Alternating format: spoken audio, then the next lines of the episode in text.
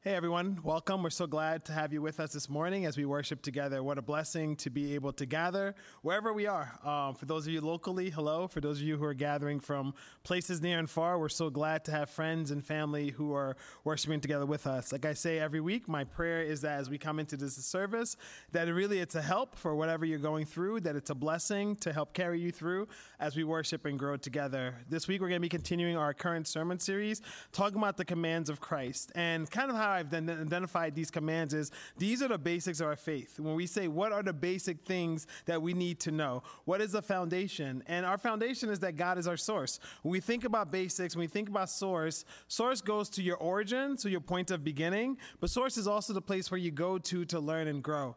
And what a blessing we have to have God who is spirit, the one who illuminates um, things for us in scripture, who makes our path straight, the one who guides us as we walk through this life. We also have God as Father um, who loves us, who carries us, who is really home, the place where we can know comfort, refuge, and strength. And then we have Jesus Christ as our example. Jesus is the one we follow. Uh, as followers or disciples of Jesus Christ, He is our leader, He is the God, He is our Lord, and He is the one we follow. So part of following the commands of Jesus Christ is doing just that acknowledging that Jesus is Lord, acknowledging that his life and his example, how Jesus lived and loved, teaches us how to live and love the way God desires us to. So when we're learning from the source in this series, we're basically asking this same question What does God ask of us, and how do we do it? So this week, we're going to be talking about being salt and light. We had started talking about repent. So the idea was to, to turn and keep our eyes fixed on God. Last week we talked about just following me. The idea here is that if Jesus is God and he is Lord, what does our lives look like if we truly follow him? And then this morning we will focus on being salt and light. So let's pray together. Our Father God, we thank you so much for the blessing and privilege it is to worship together with you, to worship um, together as a community, as a family, as a body, um, as one.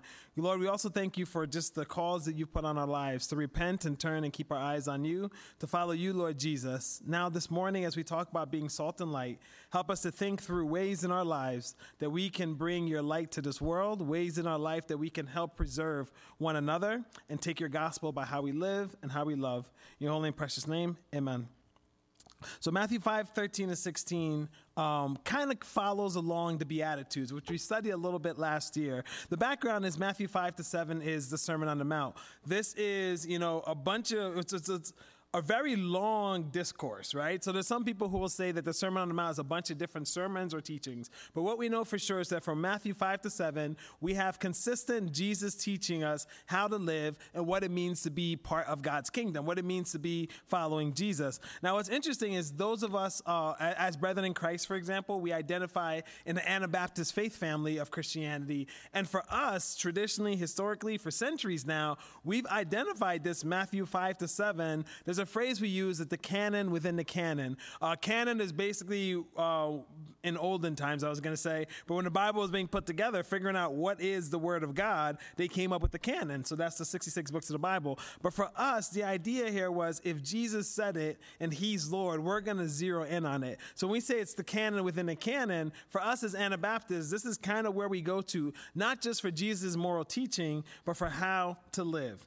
The other thing that's interesting to understand about the Sermon on the Mount, though, is that Jesus is preaching to a crowd, yes but he's talking to his disciples. And what I mean by that is that Jesus didn't know everyone who was going to come and hear. Just like, for example, um, when I'm preaching right now, there's people who are watching on the internet who I'll probably never see. Or I, I mean, I hope to see you. Come say hi, you know. Um, but I might never see. So you don't. You just you're preaching. But what I love about it is that even though there were crowds and maybe people who went and told this message to their families and friends and all that, but what Jesus' focus wasn't on the crowd, it was on his disciples. Jesus is specifically mapping out this Sermon on the Mount to say, if you follow me, live like this. It is not a suggestion, it is a reaction or, or, or uh, an answer to Jesus' call for us to submit to him. So Matthew 5 to 7 is talking specifically to his disciples. So this morning, if you identify as a follower of Jesus, this is how you are to live. Because here's the crazy thing about followers, right? Here's really wild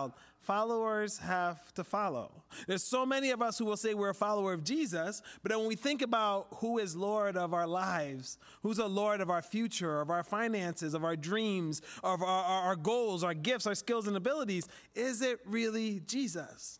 Because if you're going to say you're a follower of Jesus, then you have to actually follow Jesus. Now, where verse 13 and 16 shows up is really right after the Beatitudes. Now, when we preached through the Beatitudes, we said these were promises of the kingdom. The idea of the Beatitudes was Jesus was saying, if you live like this, you look like me. And if you look like me, you will grow and become more and more like me. And if you grow and become more and more like me, you will actually help usher in God's kingdom.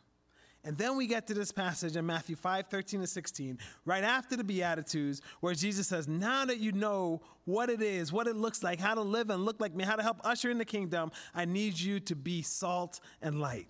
Matthew 5 13 to 16, starting at verse 13, it reads, You are the salt of the earth. But if salt loses its saltiness, how can it be made salty again? It is no longer good for anything except to be thrown out and trampled underfoot. You are the light of the world. A town built on a hill cannot be hidden. Neither do people light a lamp and put it under a bowl. Instead, they put it on its stand and it gives light to everyone in the house. In the same way, let your light shine before others that they may see your good deeds and glorify your Father in heaven. Jesus calls his people to be salt and light. And the reason that they're salt and light is when others see them being salt and light, when others see them doing good, when others see them living and loving like Jesus lived and loved, it'll remind them, it'll point them, it'll invite them to the glorify God our Father. Now, one of the things I've grown to really love and appreciate about Jesus is that he's brilliant. I know it's shocking, he's God, but Jesus is also brilliant. And one of the ways I think you see Jesus' brilliance is that he's very much a common sense kind of teacher. When you look at Jesus' teaching, I think one of the ways you can sum it up is that he always meets us where we are and then takes us to where he desires us to go. I think the reason that's brilliant is because that's what good teachers do. Most good teachers can't just come to you and introduce a completely new concept without some sort of foundation. Uh, my oldest daughter's in first grade, you know, so yeah, we know the alphabet, we know numbers, all that stuff. But if I sat her down tomorrow and said E equals MC squared, she'll say, first of all, what is square? That's not a letter. And two, what is this E and MC you're talking about? So even though she might have a little bit of a foundation, that's a big jump from first grade to E equals MC squared. So what a teacher has to do is build on what is known and then teach something new off that basis of what's known. And maybe, maybe the most common place we see this is in Jesus' parables. Um, when I was young, there was a guy I heard speaking one time. He says, These are earthly stories with heavenly meanings. Now, I don't know if that's the best definition of parable, but it's the one that stuck with me for probably almost 30 years now, right? So, in these earthly stories with heavenly meanings, Jesus would start with a concept that people understood, and then he would take them to where he wanted them to be. So, for example, in Luke 15, there's three parables, right? I'm just going to talk about the first two. The first one is the parable of the lost sheep.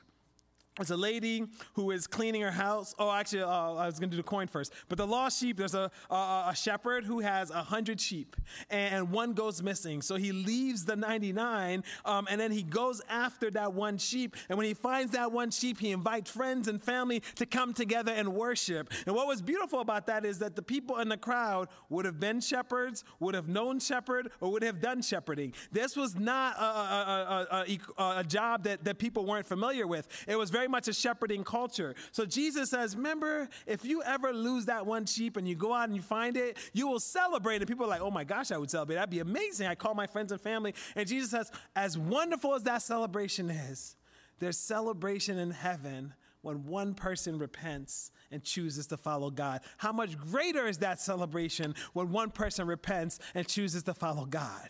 All right, then he goes to the coin, which I had got ahead of myself. But in the parable of the lost coin, there's a lady who's searching. When I was a kid, I have to commit because I'm just like, she lost a quarter. It can't be that serious. It'll turn up, right? Like, it's 10 coins. She lost one. Not that serious. She still got nine more. But I got a little bit older and I read through, I read that the coin was actually the equivalent of, of a day's pay. So I don't know what you make now, you know, but whatever you make now, if, if whatever you make after one day of work, if you lost that much money, and you searched the whole house. You know, you tore it up and down, you ripped it all up, you turned over the couches, you looked everywhere, and you found that little dollar, or I was gonna say dollar, hope you make more than a dollar day. But if you find whatever you make for that day's wage, you will celebrate and be happy, very happy, because that's a lot of money.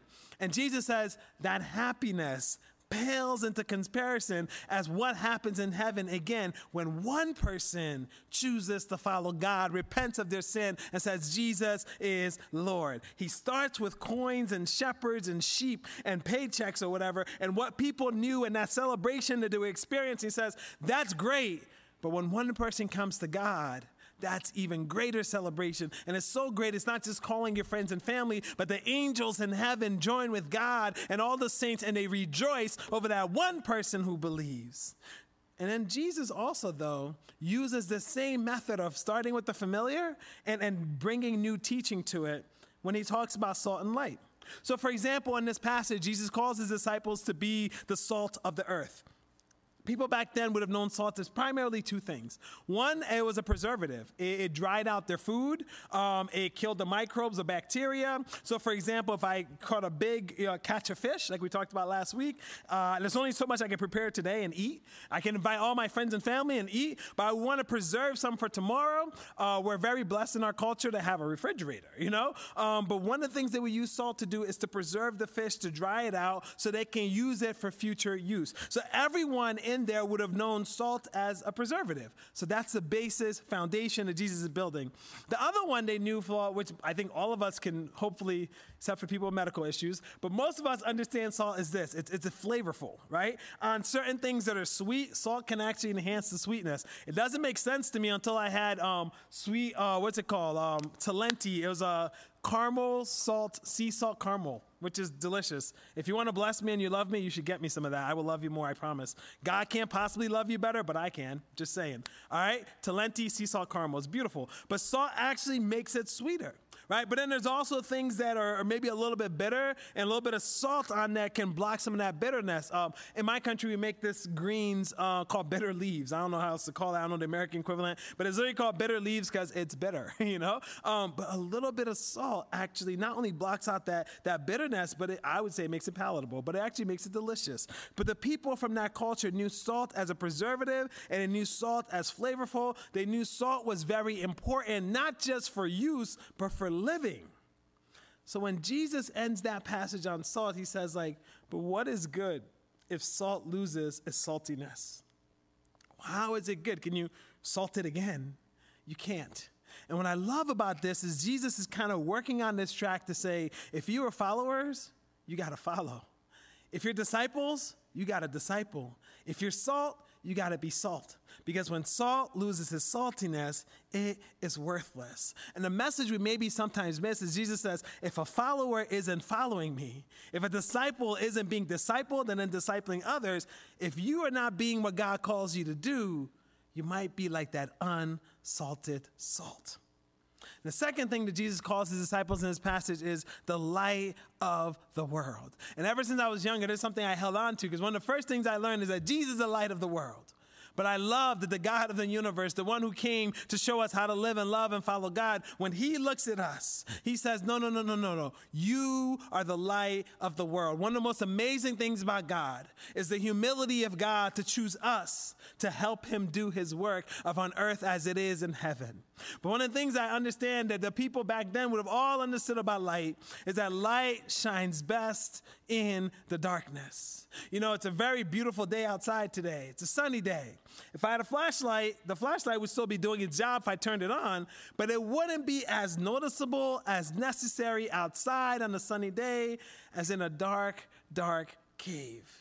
Which brings us to the second point about light. It doesn't just shine best in the darkness, light always overcomes darkness. When I was 15, 16, they took the city boy uh, at good old camper Iroquois and said, We're going spelunking. I was like, First of all, is that even a word, right? Like, what do you mean by spelunking? No one ever spelunks in Harrisburg or Philadelphia, where I was from. No ever spelunks. And they're like, That's when you go caving. I was like, Let me get this straight. We're going to choose to, on purpose, go into a cave that we can't see anything. They're like, yeah, doesn't that sound great? I'm like, no, it does not. They're like, but you can't see your hands. I'm like, yeah, this isn't getting any better. You know, they're like, but it's so dark, it's beautiful. I was like, is it beautiful though? Like, if we can't see anything?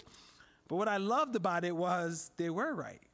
It was dark and it was disorienting and it was kind of wild because you actually had to do two things. One, you had to trust the person in front of you was following the person in front of them was going the right way. And I think that's a beautiful way to look at discipleship and following Jesus. It's not just saying, I trust Jesus, but it's saying, God, can you put people in front of me who can help me along as I go through this path of darkness? But what I found even more beautiful about spelunking at 15 was my flashlight. Because if I lost track of the person in front of me and I just had a walk in disorientation, I had this handy flashlight that I can put out, push on, and see in front of me, even if it's just a little bit more. So people would have understood that light shines best in darkness, that light always overcomes darkness. In fact, Jesus also makes a couple of references here that the people back then would have known that we sometimes miss. This would have been common sense to them. That first of all, when Jesus mentions the town on a hill, Jerusalem was built on a hill because God wanted Jerusalem to be known to the world and to shine before the world. In fact, God has called Israel, He's called His followers, and now even Jesus is calling them the light of the world. The people would have known that in their houses, you know, they had these light, um, uh, little lanterns that they would set up. And then if you wanted to light the whole house, though, you'd have to lift it up and put it on a lampstand. Light is meant to shine, but especially in the dark. And I think that's such a great reminder to us because we get so paralyzed by the darkness all around us or the darkness sometimes in us, but light is meant to shine especially in the dark. When Jesus calls them, and in essence calls us to be salt and light. I think there's four things that Jesus wants us to hold on to. The first one is that have you ever thought about your existence in this moment, in this right now, with the people that you know, with the people that you're connected to, in the world that you live in? Have you ever thought about the idea that God has you here now to be a preservative? Not one of the ways I think of my faith. This is a new one for me. But the idea here is we are here now to not just keep our world from decaying, but to keep our world from decaying and moving to life. From not dying to moving to life and then getting healthy enough in life that that person can give life to another person and keep it going on and on and on. It's not enough for you to say the world is rotten. It's not enough for you to say the world is not as it should be. Anyone can say that. But if you are a follower of Jesus, it is your job to be the salt of the earth. It is your work, your mission, your life goal is to keep this world from decay. You are called right now to impact your world for the better. Who you know, who you're connected to, whoever you design or whoever you see as the world that you're in, you are supposed to be a preservative to keep that world from decay and to move that world from life, from life to health, from health to regeneration, from regeneration to actually pouring into someone else who's bringing life to the world. As salt of the earth, we are also called to be flavorful. There's a movie quote that I love, um, and it's a movie that I still can't understand. It's a weird movie, but there's this one line in Vanilla Sky, and it's like, the sweet ain't as sweet without the bitter. And there's this thing about how, like, you know, we need to celebrate the good times in life because the bad times are gonna come. But what I think what I love most about Jesus calling us to be the salt of the earth is saying that, yeah, good times are gonna come, bad times are gonna come, but your work, your job is to actually enhance the sweet for everyone else and block the bitter.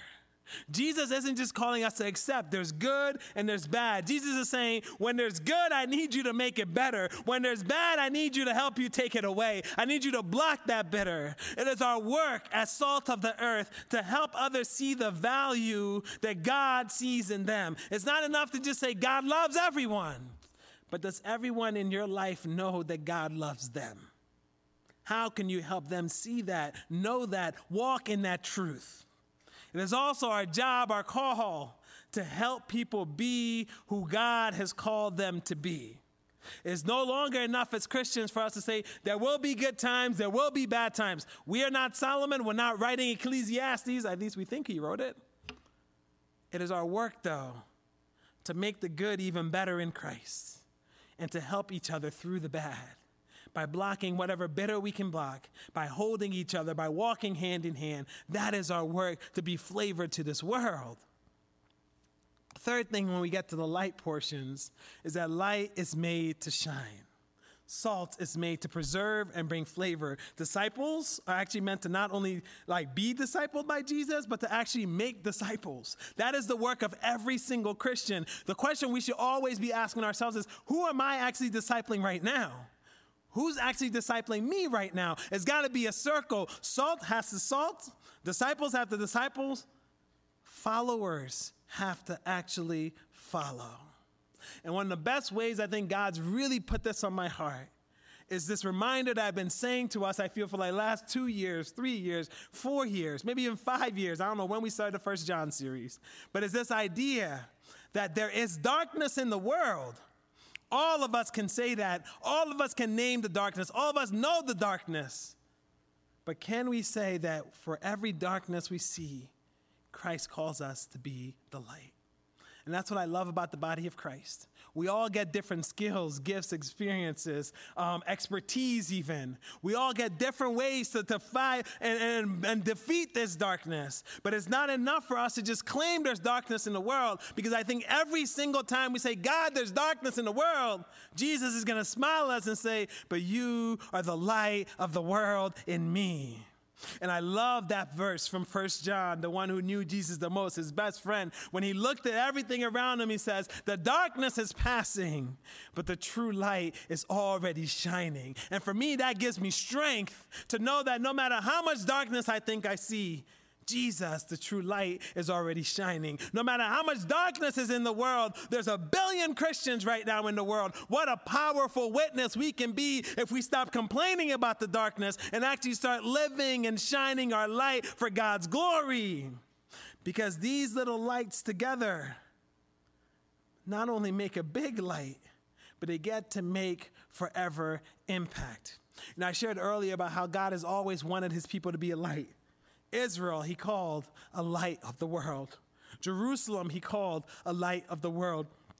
And the Israelites and the Jewish people finally built the temple. Jesus says, This should be my house of prayer. It should be a house of all the nations because I need you to be a light of the world. So it makes sense that Jesus says, You, my followers, are going to be the light of the world. To follow Jesus is to be the light of the world. But our call is to be light by shining where we are. We all have dreams. We all have ideas of where we think our life should be or where we should be going. But this is a reminder to me that it's okay to pause and to stop and to say, God, this is where I am now. How can I shine for your glory? That's what it means to be light of the world because wherever God has you right now, I guarantee you, with the Spirit's help, with Jesus as your guide, with the Father holding you, you can be light right now. And I love this idea that the church is the light of the world we always talk about, I feel like in Christianity, about everything the church is not. But let's dream a little bit. What if there really is a billion of us who follow Jesus today? What if there really is a billion of us who follow Jesus today? What kind of light can those billion people do? If all of that billion was saying, God, I will shine where I am, how much different will our world look like, feel like? How much will our world see Jesus and feel God's love? What can we do if we as the church accept Jesus' call to be our light? And I think Jesus gives us the answer. He says, If you shine so brightly, others will see your good works and they will glorify our Father in heaven. We're called the light of the world, not to ignore darkness, but to conquer it. We're called the light of the world to help one another in and out of that darkness. We're called the light of the world to look like Christ, to love like Christ, to live like Christ, and to bring our world to Jesus Christ. We are the salt of the earth, we are the light of the world, and with the Spirit as our guide, with Jesus as our example, and with our Father as our home, our refuge, and our strength, we can change this world for our God's glory. Amen. God bless you all.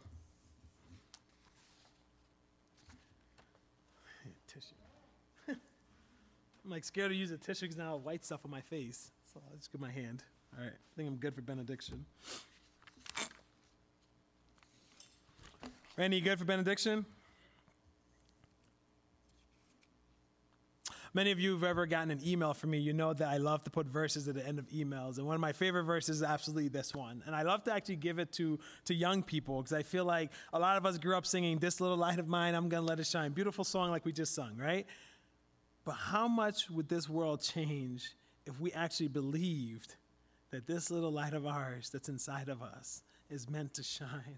And if we let it shine, it can be for God's glory. We are the salt of the earth according to our Jesus. We are the light of the world according to our Jesus. If we start walking in that truth, how much more would the world see us and glorify our Father in heaven? Let's pray together. Our Father and our God, we thank you so much for the blessing, the privilege, the honor it is to worship you, to know you, to be known by you, a God who's worthy of all our worship and all our praise, a God who carries us through any and everything. But Lord Jesus Christ, we thank you now as we get ready to leave of this tremendous call that you give us, Lord. Help it to not be a burden or a yoke, but really a freedom to know that in partner with you, in surrender to the Spirit, with our eyes fixed on you, Lord Jesus, and being held and carried by our Father, we can be salt of the earth, salt that preserves our world from decay.